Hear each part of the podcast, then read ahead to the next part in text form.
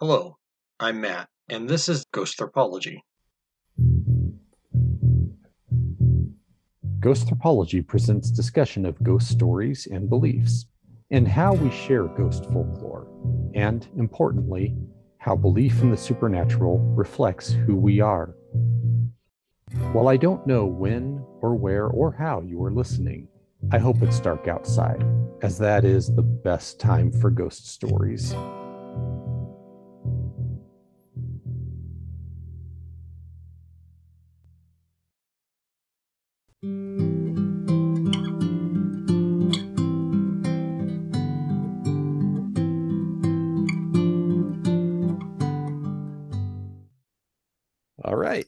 Well, we're back from a couple of months off, and I'm very happy once again to have with me Michele Hanks. Michele, for those who might not have heard your previous episode, would you be willing to introduce yourself? Sure. Hi. Thank first of all, thank you so much for having me back on. I so enjoyed our conversation last time, and I'm excited to be back. So I'm Michele Hanks. I'm an anthropologist. I studied paranormal investigators and ghost tourism in England. I've also done a little bit of work with um, psychics in New York City, and I'm a professor in the writing program at New York University. So, out of curiosity, how did an anthropologist end up becoming a professor in a writing program? Yeah, that is a great question. So, anthropology, I, I like to think is a very writerly field, especially especially cultural anthropology. Like, I think, I mean, we have so many like like like think of like Ruth Behar, right? Like these like amazing, beautiful, evocative writers. So, I've always been really interested in writing and so yeah like part of it was like an interest in writing and part of it was sort of the particularities of the academic job market like i found better work in writing studies than i would in anthropology so that's kind of what shaped like a, a combination of like genuine interest in writing and sort of like the particularities of the job market so like in mm-hmm. my current job like i it's great like it picks up on so many of my interests i teach in the, the engineering school in particular so a lot of my work focuses on like how scientists can communicate with publics better so that's like a really funny interesting interesting kind of inverse almost of the work I've done with paranormal investigators. So there's a lot there that I find really, really fun and exciting. Do you find crossover uh, Uh, from your field work bleeding into the work you do with your students? in so many ways. I, I know we're going to talk about doubt a lot today, but like I, I do think and write a lot about doubt. And one of the things I teach, like when I work with first year writers, one of the things you kind of want to foster is like a sense of doubt, like about text, about authority. And so, in weird ways, like I, I draw on things I've seen investigators do that foster doubt to sort of generate doubt with students. Like, is this text credible? Is this a credible argument? Like, where are you going with this? And I think, again, we're going to probably pick up on this later in our conversation, but like a lot of my work with the ghost hunters and paranormal investigators focused on their kind of like combative relationship with orthodox science. So, in my work, like we spend a lot of time like talking, like, how can you actually communicate with people who are interested in what you're doing, but critical or skeptical of it? How do you navigate that in useful ways rather than like condescending? Condescending ways or sort of alienating ways? Like, what do we do? I don't know if we have any good answers, but we talk about it. Yeah, I, I spent a little bit of time involved in the organized skeptic movement. And one of the things that always frustrated me was that there is a tendency to just dismiss anybody who didn't take purely natural explanations. And uh, I think that a lot of them would have benefited from hearing some techniques for actually talking to people. yeah it's it's really it's really fun and really interesting right because these are folks these are my students I, I work with undergrads and grads and like they're both they're really amazing experts in what they're doing and they're learning like such wonderful things but there's not a lot of focus in stem curriculum about communicating that and like how do you do that effectively and meaningfully so yeah like it's it's it's really fun to do that well, I'm glad you're doing that. I uh, I wish that as an archaeology grad student, we'd had people having us focus more on that. Would have improved our writing greatly. Unfortunately, we were all told to model Lewis Binford, who I'm not sure could uh, actually write his way out of a paper bag. So there are such good archaeological writers. Oh like, yeah, there's, there's Kent Feder. There's uh, like Barbara Bender. Like she's like the most in, like I'm like I love this. This is so engrossing. Brian Fagan taught at UCSB when I was a grad student, but a lot of us were told, "Oh, Lewis Binford knows how to communicate." on what planet? But I think that's so common, right? Like you become an expert in subject matter with very little regard for like writerly forms and like how to, yeah, I think that's too bad. I think it'd be great if more grad schools fostered more of that, I think. So let's get into the meat of the matter. We talked in the previous episode about your work with paranormal investigators in England, but if you could give sort of a quick thumbnail of how you got involved in that and specifically why you chose England as opposed to other locations that you might have uh, done similar field work. Yeah, absolutely. So in, in, in England, in contemporary England, in 21st century England, there's been a huge boom in paranormal investigating. I mean, you can trace and like historians like Owen Davies do like amazing jobs of tracing the history of ghost belief in England. But like starting with like the Victorian era, right, it becomes kind of grounded in this engagement with science. Like people want to sort of verify the reality or lack of reality of the paranormal, right, through scientific means. And so organizations like the Society for Psychical Research and the Ghost Club form, and like this era of sort of like gentlemen psychical researchers appears. And there are legacies of that in contemporary England in a way that there aren't necessarily in places like the US, right? Like in contemporary England, there's, you know, there are departments of parapsychology. The Society for Psychical Research is still alive and flourishing, right? They have annual conferences, they have a journal the Ghost Club is still alive. Like they're like I don't know if you've read their magazine, but it's amazing. It's, it's, beautiful and well written and thoughtful. So there's this like legacy of sort of like elite, very kind of scholarly engagement with ghosts. And in the 90s and early 2000s, with the emergence of paranormal reality TV, that interest kind of spread more broadly through society once again. There are two psychologists, Anne Winsper and Steve Parsons, who did a study of like kind of the history of ghost groups in England, and they found that in 1995 there were about 100 ghost hunting groups in, in England. By 2006, they argue that there's an excess of like 1,200. When I was doing my research, I think there were probably about 2,000 to 2,500. So that's like a really, really big public interest in the paranormal. And that was super interesting to me because these groups were kind of blending sort of tools from parapsychology, tools from psychical research, tools from spiritualism, tools from like popular folklore, things that's seen on television. They're blending all of this together in this weird combination or exciting combination of what people see as science, of folklore, of media, all of this good kind of coming together um, to try to understand the paranormal. So back when I was in grad school and trying to think about research I wanted to do, like this was really, really intriguing to me and like there were there were things were happening in the US but because the US didn't have as clear of a sort of history of psychical research and like academic parapsychology like it, like it has moments of it of course. Like there's the American Society for Psychical Research but I mean that's fallen into disrepair in the last 10 years in pretty serious ways. I think they just sold their their building in New York. Like I think their library is kind of like gone to the the wind almost. And so like it took a very different shape than what was happening in England. So I was kind of intrigued by that. You mentioned that uh, England has the history of elite paranormal research, but in both your book Haunted Heritage and also you really mentioned this very prominently in two of the papers that you sent me. The paranormal investigators that you were working with were largely what the British would call working class, what we'd usually call blue collar backgrounded people. I'm curious, was the interest in paranormal investigation in part maybe a way of trying to show their own intellectual skills within this kind of class structure, or was there something else going on? I think that could be part of it. Like, I think for many, for most of the folks who are involved in this, there was like a deep long-standing interest in the paranormal right? Like they were deeply deeply interested. Many folks had had childhood experiences with the supernatural that kind of sparked an interest for other folks they'd lost a family member and had turned to like religions like spiritualism to try to get in contact with the family member but that was sort of unsatisfactory so they went more towards paranormal investigating um, so there were like kind of motive personal motives like that also i think one important context is that in britain there's like a lively community of hobbyists right people really get into hobbies there in ways that I don't think are kind of entirely comparable in the US. If you look at like societies for genealogy in the UK, like that's maybe a comparable example. Like people get together and like do deep dives like on family history, but also like histories of communities. And they're not necessarily academics or scholars or people who've attended university. Like they're they're also kind of working class. So I think ghost hunting isn't it's not an anomaly in England, I don't think. Like I think having this kind of deep consuming passion for a slightly esoteric topic, it, it's more culturally common there than perhaps here.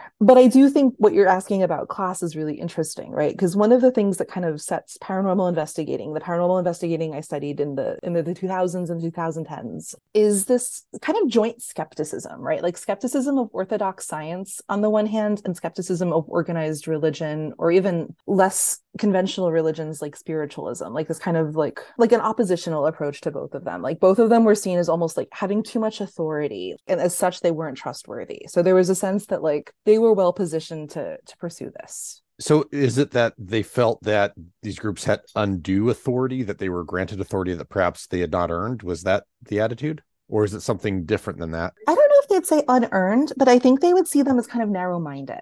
Like I think they Okay. would focus more on narrow-minded than legitimacy. With, within the context of science, for instance, there'd be tons of critiques of science. Like science is great, they would say, but you don't know if you can trust the scientists. Hmm. The method is great, but the people, like they almost go down this like Thomas Kuhn style critique of science. The idea that scientists are working in paradigms and they get so enmeshed in those paradigms that they won't look at or grapple with evidence that exists outside of them. It's interesting. Like I don't think mo- most of the folks I worked with were reading philosophy of science, but in many ways they were kind of mirroring things you might read in philosophy of science. So you'd get a lot like, oh, the scientists are just too close-minded. They're in their universities. The universities don't want them to do this. So like they're they're close-minded to these things that they could or should be studying. Like one of my informants would call scientists paradoxically like flat worlders, like or flat earthers. And he would like invoke this kind of myth of like Columbus and the flat earth. Yeah, you know, until Columbus, everyone thought the world was flat. Scientists are like that. The evidence is all around them, but they won't deal with it. Yeah, like that was more their critique of it, that they were they were just so enmeshed in their little worlds that they couldn't see the bigger picture. And the same was doubly true for religion, right? Like that was Mm. they're, just they're believers they're naive believers they just accept things without investigating them the same informant would call them creaky floorboarders like anything in the world yeah you can tell like yeah there's a creaky floorboard it must be a ghost so like they had critiques for both sides of the sort of religion science spectrum So wonder we're getting anywhere in this world with all the flat earthers and creaky floorboarders around. It's true. It, it makes me think of uh, years back. I ended up in an argument on the internet, and of course, when you end up in an argument on the internet, everybody loses. But uh, it was with somebody who was very dismissive of any scientific explanation regarding the origins of the universe or of life on Earth. And they uh, said, "Well, and you know, physicists they just say, well, the Big Bang happened. They don't try to explain it. They don't care about what came before." And I'm thinking at the time I was in grad school, I had friends in the physics department. This is a huge area of research. And I kept trying to point that out. Like, no, it's not. You don't know what you're talking about. I talk to physicists. you don't. I think if a parapsychologist or, you know, like physicist for that matter were to talk to some of these investigators, they would have been very frustrated by how they perceived their work. Mhm. Like, One of the things that was I, I found really interesting, and I believe it was in the paper Haunted Objects, you describe the tendency for folks to take the existence of an object as granted because it's there, they can see it, they can touch it, but then definitely question what that object means, what's what its significance is. And you start by discussing the fact that no two paranormal groups seem to have matching descriptions of what they encounter when they go to a particular haunted object. But then you note that uh, some of the folks you're working with would slide into this sort of intellectual nihilism or cynicism where now you can't know anything and the work of you know the historian or archaeologist talking about this well that's just their opinion in the same way that the work of a psychic who's getting readings off it is just their opinion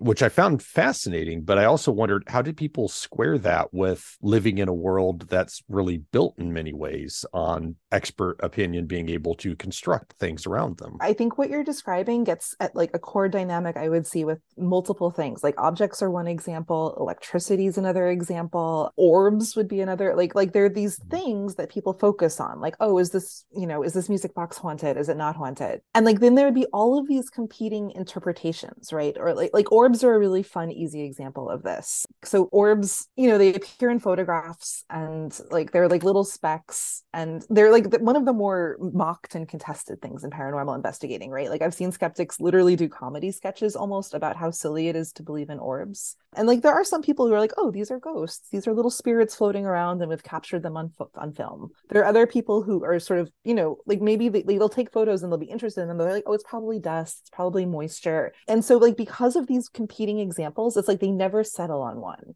Because of the friction between the two and like the possibility of an alternative explanation, they can never fully seem to like settle on one rather than the other. I remember the first time I met one of my main informants. She showed up with several photo albums, like, you know, like rings and like like the kind you put family photos on in the 80s several of mm-hmm. them full of orbs and we spent a few hours looking through them. And i was thinking okay she believes in this. This is really clear. It's clear what it is. And like she'd go through and like help me kind of discern what was happening in the orb like oh okay this one has a happy face. If you see it travel across the room it slowly becomes sad. And so like she was kind of teaching me how to discern like what was happening in the visual evidence. But then at the end, she's like, but of course it could be dust, it could be moisture, it could be anything. We don't know what this is. That's the dynamic I saw play out over and over and over again, right? Like that, like for almost anything you can identify, there's an alternative way of framing it. And oftentimes those framings were charged. So if you that the orb is just it's a little spirit, that's awfully close to being a believer, to being like a as my, my colleague called it, like the creaky floorboarder, right? But in contrast, if you're like, oh, that's just moisture, that's just dust, are you being too scientific? Are you accepting things at too like too surface of a level? And so like it was charged. It wasn't just like there are all of these, you know, competing theories out there. It's like, oh, but each one of them has a problem. And so if you accept one, then you're kind of you're not being as rational, as skeptical, as right-minded as you want to be almost and so yeah that had real consequences i hope in my writing about investigators i like the warmth and enthusiasm i feel like i think they're really I, I, I like all of my informants but you would sometimes see people kind of slip into this sense that like there's no knowledge there's no truth and it is kind of nihilistic right I remember I was on a train with a close colleague, like a close informant, and we've been at, we're coming back from an investigation, and we're just kind of talking about history, and she's making this case that it's unknowable, and she kind of pivots to the example of the Holocaust, and I'm like, it is knowable, right? There's evidence, we know mm-hmm. how, but like there's like there was a resistance to that kind of thing that journeyed a little bit down the road to conspiracy theory in concerning ways. Like i think that can be kind of dangerous because of course there are things we can know right? So one of the things that i find really interesting about your writing is that uh, in addition to the fact that unlike lewis binford you're actually a very clear writer. Thank you. Very readable.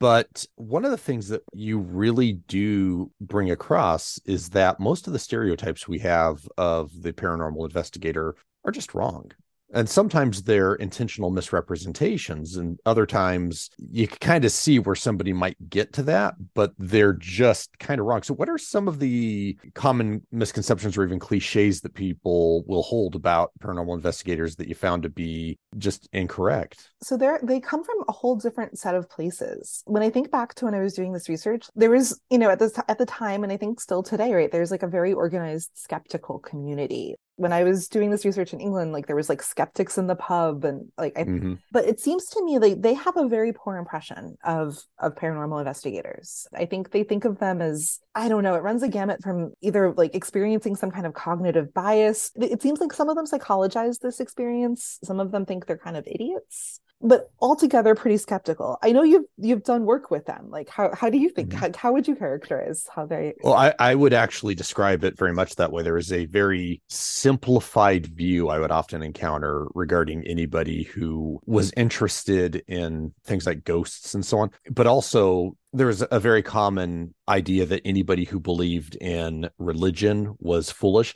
And this is despite the fact that many of these people had read, for example, a book called Supersense by Bruce Hood, who's an experimental psychologist, in which he actually gets into you know what the biases in our minds are that cause most people to believe those and you know the reality is those who don't believe these things we're kind of the weirdos and there's something actually unusual about us but there was just a general unwillingness to accept that that was the case. It must be that no, these people are uneducated or they're stupid or something of that sort, which uh, was part of the reason why I started stepping away you can disagree with somebody's conclusions and not resort to just assuming that they're an idiot. Yeah. The point you're making about how, in many ways, they are the minority in the world, in the US and globally, whatever. Like, I think that that's such an interesting, important point, And it doesn't seem like there's a lot of reflection about that. No. And in some ways, that's really interesting. And in some like, it's so funny to me because they, I think they dislike the, like the ghost hunters, paranormal investigators so much, but I think they have a lot in common. You know, it's funny. I, I would not have thought that until I started reading your work. And it's like, oh wow, there's there's so much crossover in the way these people think, and they don't even realize it. Yeah, both groups seem to have this really deep belief, this like that the world's dis- disenchanted, right? That we are mm-hmm. disenchanted. Mm-hmm. And I don't know if you've read like the book, The Myth of Disenchantment, but it's this. I'm actually in the third to last chapter right now. It's such a good book. It is. What a masterpiece. The point he makes so well in that is that this belief in like the idea that we're disenchanted it's always been that it's been a myth it's like something we tell ourselves like the sociologists who designed this were living at high, highly enchanted times right?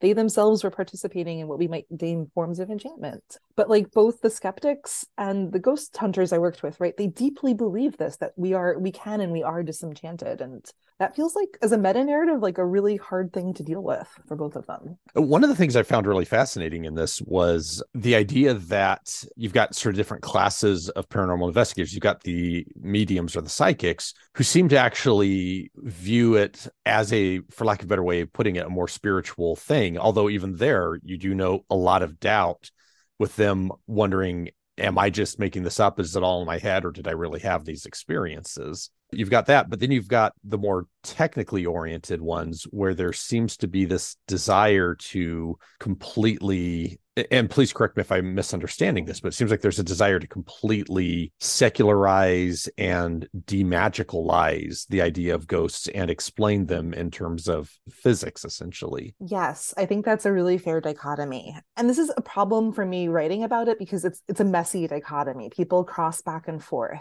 like the idea of a medium in paranormal investigating is a really loose one i've come to realize especially since doing work with people who consider themselves psychic practitioners. There was a lot of like anything goes with who counts as a medium. If you say you're a medium you're a medium which that's that's totally fine of course. But yeah like there is this dichotomy right? Like the mediums and the psychics they have doubt like they, they double back on themselves but they're also like kind of happy to go quite a far ways into talking and thinking and experiencing for people who are more technically oriented it was a, it was a range. Like there were some people who were just trying to design basically parapsychological experiments to test like okay if there's an amplified level of electromagnetic energy does that change our experiences? Th- those were the kind of two groups yeah, well, in your paper between electricity and spirit, you actually describe some of these experiments. And again, it's one of these things where I think that most of the folks I knew in the organized skeptics movement would be surprised that some of these things were happening because there did seem to be a genuine interest in trying to root out a lot of bias. Yeah, especially with folks who are really engaged with like sort of parapsychology, right? And I know parapsychology is also a little bit maligned by some skeptics. Parapsychology is a messy box to open. There's a lot of actually really good research, and then there's some really strange stuff. Yeah, it's complicated. Yeah. I 100% like things like there are things there that I think skeptics would be like, oh, this is amazing. What mm-hmm. great work. And then you read things and you're like, this is an interesting thing. I, it's hard to class. Like, it, and a lot of it seems to come from people with a relationship to archaeology. Yeah. At some point, I should probably do an episode on the crossover between archaeology and paranormal belief because there, there's enough there that I'm not the only archaeologist who does a paranormal podcast yeah no it's you know? it, it is it's fascinating. But yeah like like i think they would be surprised by how technical some of this was and how intentionally how thoughtful some of the people were about trying to root out bias and root out root out those kinds of things. And yet i don't know how they'd react to but what was interesting to me is that even folks who took this approach ended up in this place of sort of like a similar kind of doubt to what i was describing with the orbs right? Mm-hmm. the existence like like the fact that there's always like another possible way of framing the thing. If you do a study where you're sending like high levels of electromagnetic energy into a room and people see a ghost okay one explanation would be that it's there's a causal link there. But of course they're kind of right to be like is it a causal link? Is it a coincidence? What what's what is that? But like in that moment of sort of critical thinking about it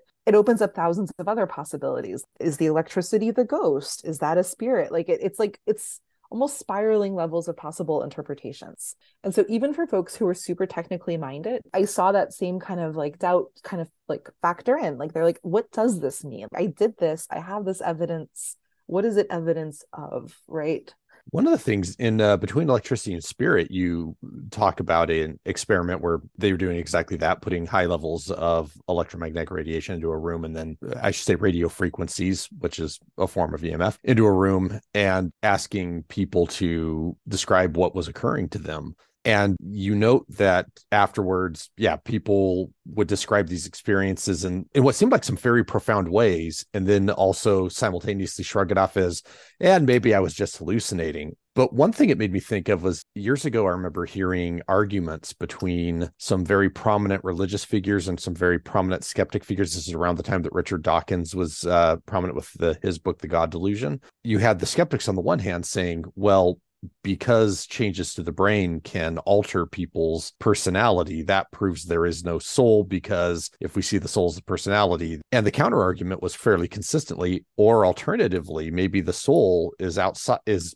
something that your brain processes and transmits and so now you're like the reason for the personality change is essentially like you've got a broken radio receiver. And i found myself thinking about that as i was reading about this experiment. Moments like those seem to crop up they, they seemed to crop up almost weekly for me with this research right? Like there would be these almost impasses where there's competing competing explanations that would take you in such different directions right? Like one would take you towards a very a natural world with no ghosts. One would take you to this like highly enchanted world where ghosts are doing these things and acting in these ways. And yeah when you're confronted with those right like it's it's pretty hard especially if you don't want to like take a side right? Like especially if you're not like yeah i'm a, i'm i'm an empiricist i'm especially if you don't want to kind of stake that identity it's hard to reconcile those things. I don't know if they're unreconcilable but in the system like the kind of binary system that's here i don't know for folks that's yeah i don't know how they get reconciled. I hadn't really thought of it this way but you just mentioned it as a binary system and that in of itself seems sort of unique. Most of us don't deal with these sorts of binary systems in our day to day life. Do you think that that was something that the paranormal investigators you were working with reserved for their paranormal investigation, or was it something that they seemed to operate under with a wide range of things? Like you mentioned, for example, the people beginning to doubt aspects of history. Was the bleed over kind of overarching into life in general, or did it tend to be concentrated in specific areas? That's such a good question. I can think of instances where it kind of blurs over into like issues of history, politics to some degree. I don't know if that necessarily shape the like how they approach like their dating lives for mm-hmm. example mm-hmm. i don't know if it had the same resonances but i do think that in the approach to sort of this kind of binary thinking right like there's this move towards on the one hand assuming that nothing is stable that nothing is known you know that everything is worth critiquing and thinking through. I think that's something that pulls through most of their lives. Like that there's a degree of broad skepticism about a whole set of things. It doesn't manifest as fully in some areas as others. And i don't know if i have a good explanation for why. Like, like i didn't see anyone be like oh i'm thinking about proposing to my partner. Should i do it or should i not do it? Like i didn't it didn't manifest in those ways you know? But it did around like kind of philosophical issues like political parties voting brexit. Around those things you would see this kind of this kind of troubling this kind of doubting but not necessarily like mundane things even in ones where you might expect it. Like one of my informants became a very active vegan during the time I knew her. And it was sort of from this kind of questioning. And she kept trying to get other folks to kind of engage in that with her. And they weren't that interested. They're like, I'm going to have a pork roll. It's fine. so it's, yeah, it's, it's interesting. Uh, it sounds like it's a fairly normal reaction. I was just curious as to whether or not that was something that did have significant bleed over into other areas. One of the things that I noted in the haunted objects paper, you mentioned a fellow named Steve who taught a class. Mm-hmm. And when he was teaching the class, he would talk about the haunted box. And he seemed very sure, you know, there's a ghost here. You will encounter it. It's mm-hmm. quite evil. But then when you talk to him outside of that, he seemed to be much more doubtful. And you were talking earlier about the way that uh, a lot of paranormal investigators are perceived by skeptics. And, you know, you can certainly look at television shows and places where people get interviewed and so on. And I wonder, is some of the view of them as being very certain and being very firm believers due to a public show, such as you described with Steve here, where they feel the need to demonstrate that these things are very real as opposed to their more private within their peer group doubt. Yeah i like that as a way of framing it a lot. Yeah i think that that's definitely a part of it and i think that can i think we could imagine how it stems from from a couple of different things. For steve like i think i think he wanted to be seen as someone who's who could credibly teach this class right? Like he was someone who could do this work. And so he could point to like this is where we're gonna you know find the ghost. And this is an interesting thing about doing this kind of research. Like if you were just to have one conversation with an investigator or like listen to them talk like especially if they were doing any kind of public event and talking about what they were going to find and what it looks like a lot of the ambiguities they're not at the, the surface. Like they're not they're not sharing those right away they tend to acknowledge i think many acknowledge that like are there ghosts are there not ghosts this is an open question but like i think if you were to casually interact with somebody you would get i think a skewed perspective of what their actual engagement or belief or or, or disbelief in ghosts looks like. And I, I mean, I think that's probably true of a lot of people in a lot of topics also. Like, even if you think about some of the ways scientists communicate their findings to the public, right? They often present them in ways that, like, reasonably and for good, in good reason in their case, obfuscate some of like the uncertainty or some of the messiness of them. So I don't know if it's dissimilar to that, but I think that's absolutely the truth. Like, if you looked at just some of my other informants, like leading a public ghost hunt, you would have a different perception of what they're doing than if you talk to them for a longer time or spent time with them or like watch them grapple with these things. Well, you, you, know, you put it that way, it makes me think of, you know, the topic of when did the Americas first become populated with humans? And you'll see archaeologists writing papers or magazine articles or appearing on uh, programs and saying, well, we know this. But the reality is that archaeologist and every other archaeologist who works in North America knows uh, the data is really actually pretty messy. yeah, I think that happens probably with a lot of knowledge, right? If you're going to talk about knowledge in a public facing way, like there's a tendency to want it to be a coherent narrative. There's a reason people would rather consume public facing science than the kind of science you find in journal articles. It tells a better story or uh, like or at least a story that's more readily understood by the public. Removes a lot of the ambiguity and the fact that even a researcher who feels fairly firm in their convictions will say However, here's the places where I could be wrong. Yeah, exactly. And I don't know if paranormal investigators are intentionally or unintentionally mirroring that. Um, but I think I don't think the the parallel is accidental. It seems like not having a kind of firm basis of theory from which they can draw and to which they can contribute kind of keeps them stuck it seems spinning their wheels to an extent yeah i think that's absolutely the case and right because with theory at some point you have to commit to something like you have to commit mm-hmm. to an interpretive framework and that's for them like the really hard thing because it's charged. You don't want to be a believer but you also don't want to be too much of a scientist or a skeptic and like that leaves you in this borderland where any choice you make is essentially a wrong choice which to me seems like how the doubt gets produced right? When like neither frame neither interpretation is truly acceptable truly okay to be like that leaves you in this you know this kind of murky middle space. We keep using the term doubt. You'd made the suggestion that we actually have a discussion about how scholars traditionally have thought about doubt and i think this is a good place to do that and that's i think worth doing. Yeah so i'm super interested in doubt and so historically, right, doubt people have talked and written about doubt. Like obviously this goes back a long ways. Like there are theologians who've talked about doubt, there are social scientists who've talked about doubt, but it often tends to be seen as something fleeting or temporary, um, something that shows up for a minute and it either leads to like belief in something or disbelief in something. This like almost middle phase. And in my experience, that isn't necessarily how doubt works. It doesn't necessarily settle. I don't think all doubt does settle. So when I think about what I observed with the paranormal investigators,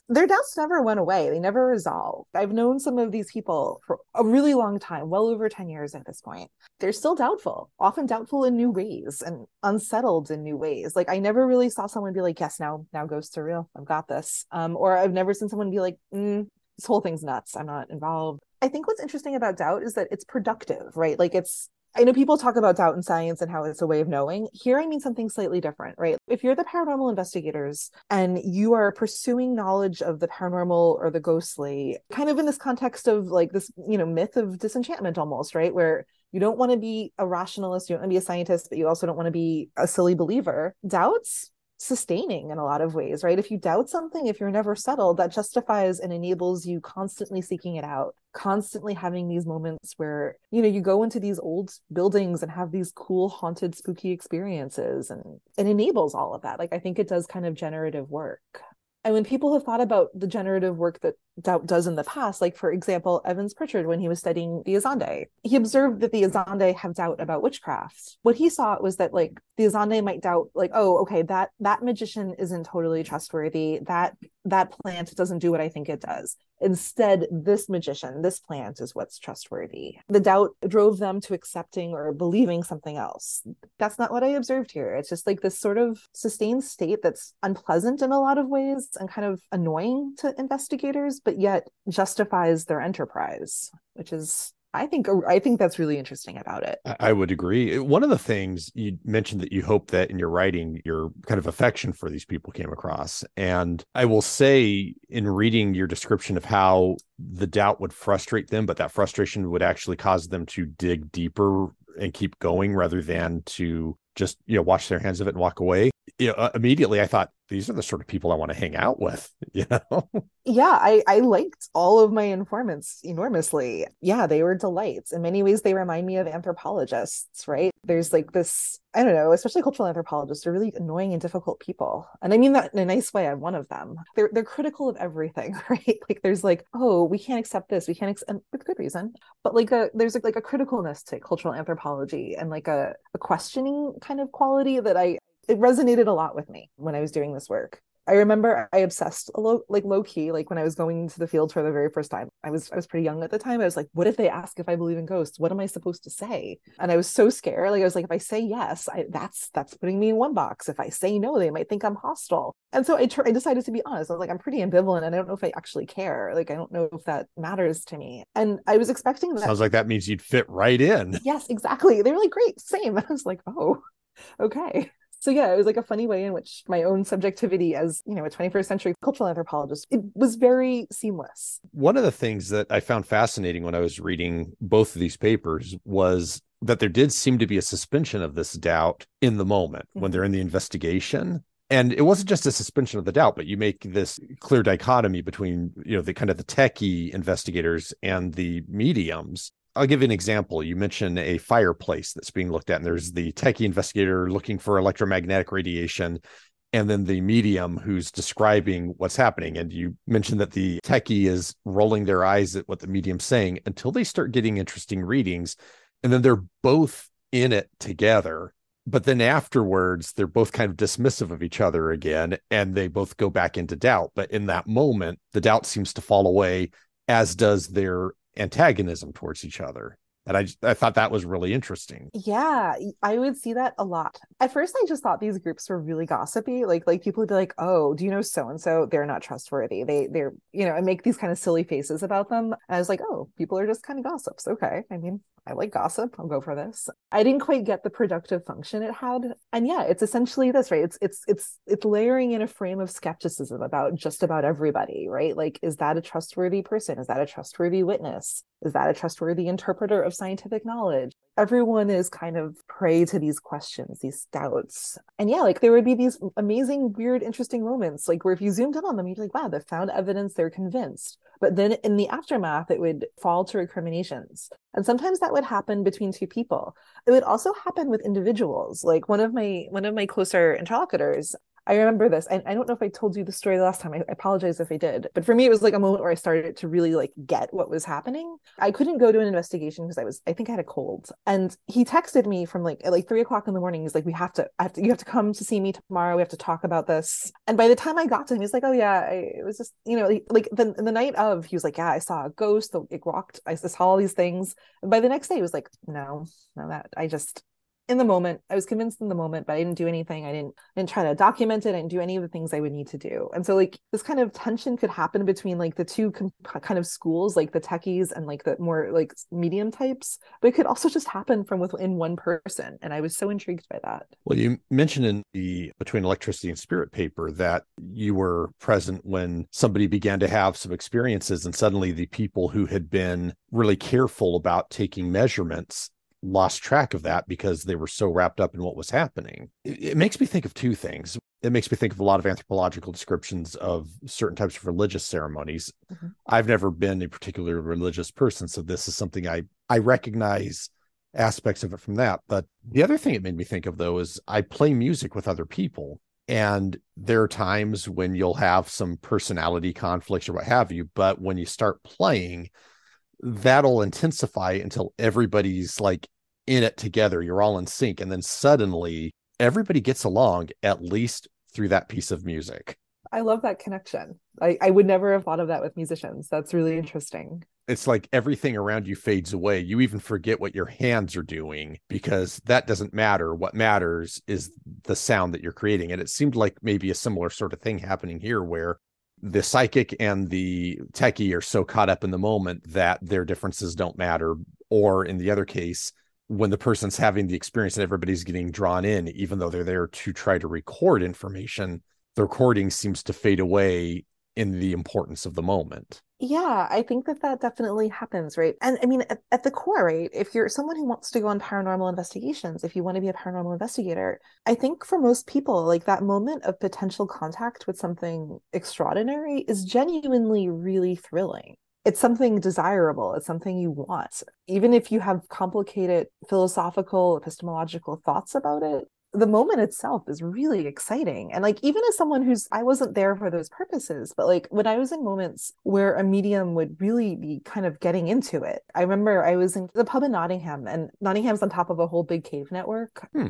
Yeah, I, I did not know that. And there, neither did I. That's interesting. Yeah. And so I think it was Ye Olde trip to Jerusalem. So it was kind of like a grunt. It was at the time, I don't know, maybe it's a great pub now, but it was a little grungy. I think they had like played rock music upstairs at night, but you would do ghost hunts in the basement and like it was pitch black. I think there was salt in the caves. These caves that like you go down there, they're pitch black. They're they're all of these stories about things that have happened, like criminals, murders, satanic rituals, the whole range of things. And you go down there and they turn the lights off. And it's like a kind of complicated place to do an investigation because it's it's so dark and you can't really divide up into rooms the way you normally do. And I was down there once with someone who I knew a little bit who was becoming a medium. He was identifying increasingly as a medium. And he just kind of got full on possessed in the caves. Like he was just roaring and like banging on things. And it was an incredibly dramatic experience. And it was like a little scary, honestly, even as someone who's like, I'm like, I'm just here taking my notes in the dark.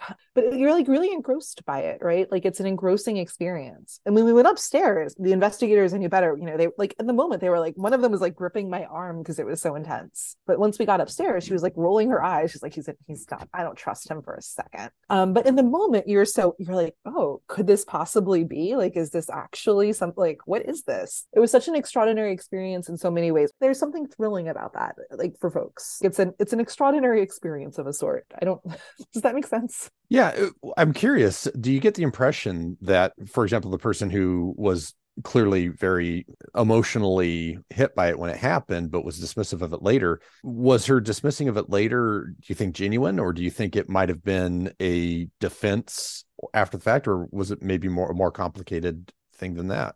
I think it is pretty genuine, right? And it comes okay. from again like this place of gossip. She's like, I don't know if I trust him. I she's like, I think he likes attention. I think that's a man who likes attention.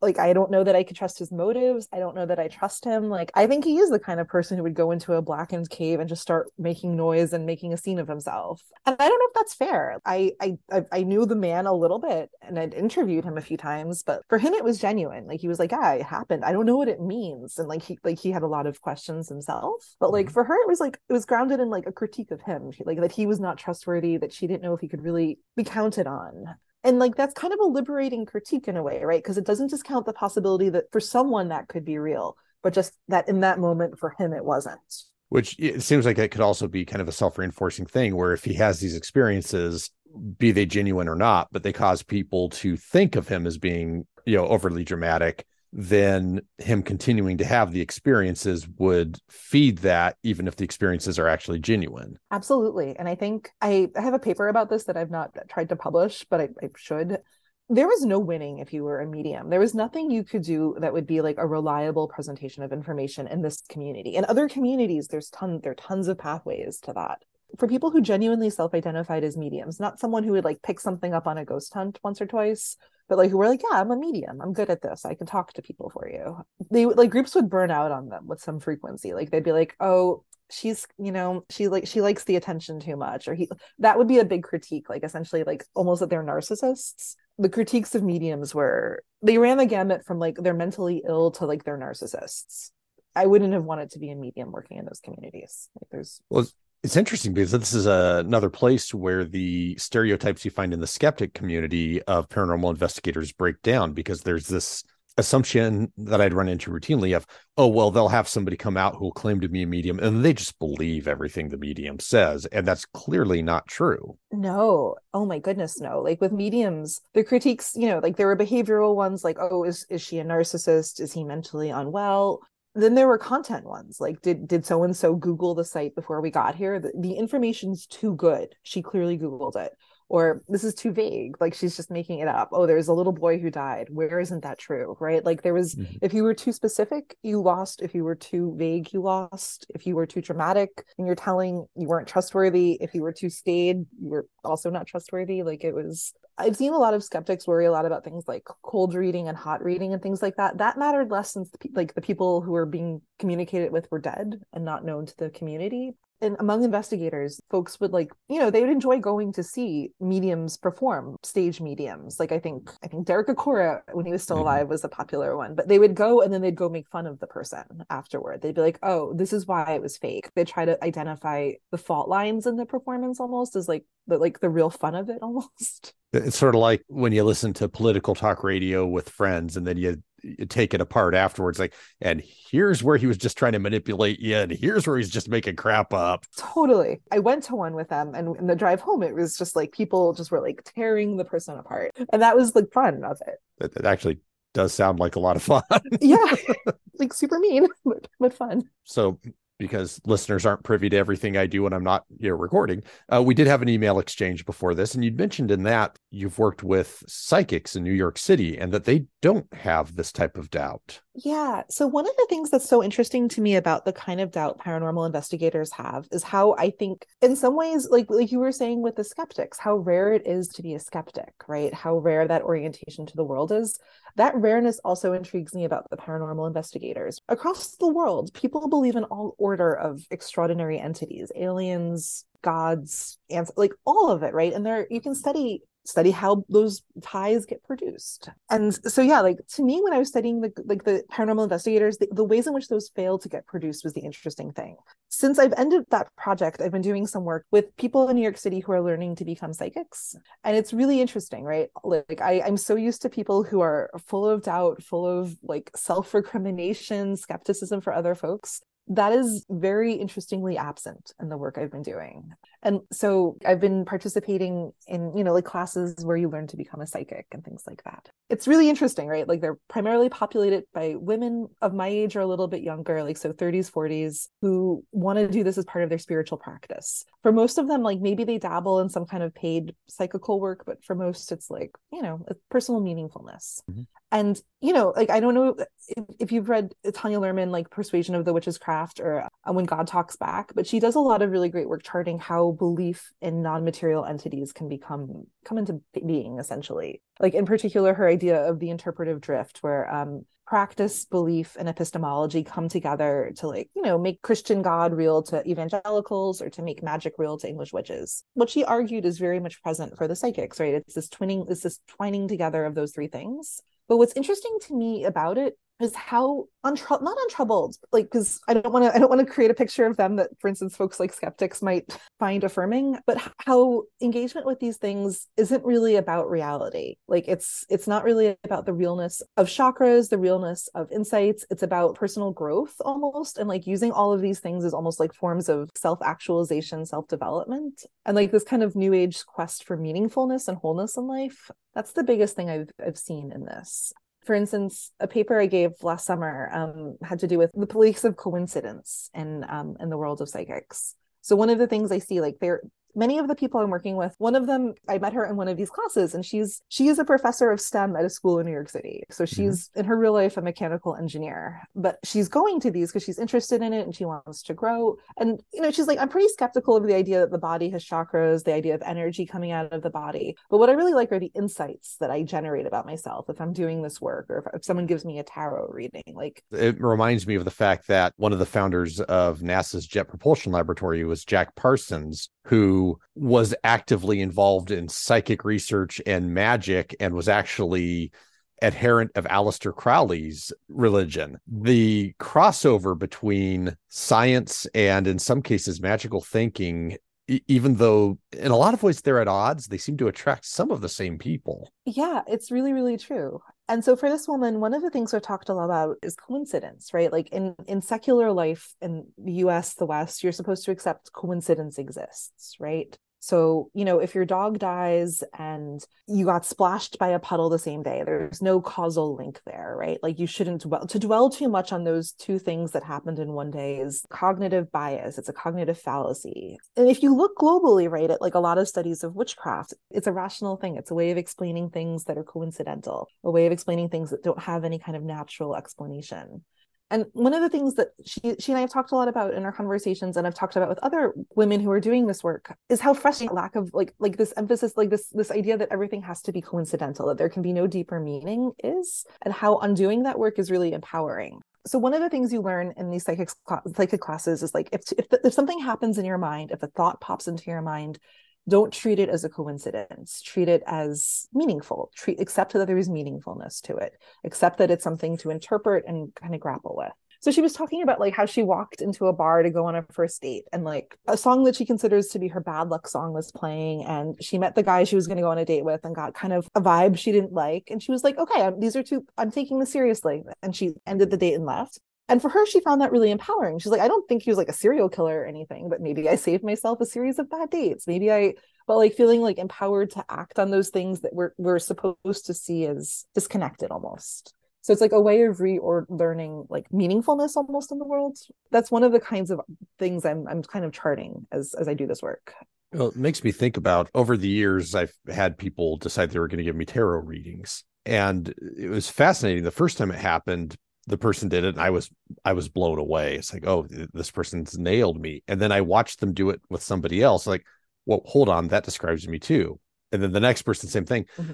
and at the time that led me to just dismiss it. And you know i would say i still don't see tarot readings as being factual but one thing that i've come to appreciate is that if you get something like that and it does make you think about aspects of your life that mm-hmm. could still have a profound effect on how you you know kind of interact with those facets of your life even if you discount the mystical meaning of tarot. Maybe yeah it, it might be the same thing as saying okay here's my list of traits i want to think about and i'm going to roll a die to see which one i do today. You don't have to think it's factual for it to still become meaningful. Yeah and that emphasis on meaningfulness part of what's been so interesting about attending these classes and talking to folks in this community is this critique they have of sort of like the lack of meaningfulness the idea that modern life refuses meaning almost and I don't know if I agree with them about that for what it's mm-hmm. worth. I'm not espousing that, but I'm interested in how they try to like foster practices to essentially create space for meaningfulness for themselves. I think that's really interesting. Like like the story about going into the bar, like that like like so many of the women in these groups have so many sto- like essentially trusting themselves or their senses more as a result of this kind of work. Just interesting. Well, we talked briefly earlier about the book, The Myth of Disenchantment. And one of the things that comes out very clearly in that is that the majority of the people up until recent decades who talked about the disenchanted world, they didn't think it was a good thing. And they were probably talking more about their own experiences than any objective thing that had actually happened. But they felt like the world had become disenchanted and therefore less meaningful and they viewed that as something bad and wanted to get back to something more enchanted and therefore meaningful. It's such an interesting thing. Charles Taylor also talks about it, and I'm intrigued by his philosophy in many ways. But like one of the things he argues is that we have this like almost drive for wholeness, and like you know, secularization has kind of taken that away from us in ways that are hard for us and challenging for us. And so, yeah, I don't know. It's it's it's it's really yeah, it's interesting it, it does make me wonder if people have always felt like things were less meaningful now than they used to be. I would believe that. That seems very, very believable to me. The next generation coming up is always worse than anybody who's ever lived before. And the past was always more meaningful than the now. It's like the sort of thing that echoes throughout history. Yeah, like nostalgia for like a, a past that probably didn't exist kind of thing. Yeah. Yeah. Well, we've got through the questions not necessarily in order that you had uh, suggested. I've got the questions I had written down on the papers answered. Is there anything else you'd like to talk about? No, I, I, this has been such a good conversation. I hope I hope I've made sense as always. No, you did. okay. I, I will say I think that you uh, may discount your ability to talk about your subject, both here and when I've heard you interviewed elsewhere. You come across as somebody who really does know what you're talking about. So that's very comforting because I'm like, oh God, what am I saying? well, I'm very grateful to you for uh, being willing to take part. So thank you. Thank you for having me.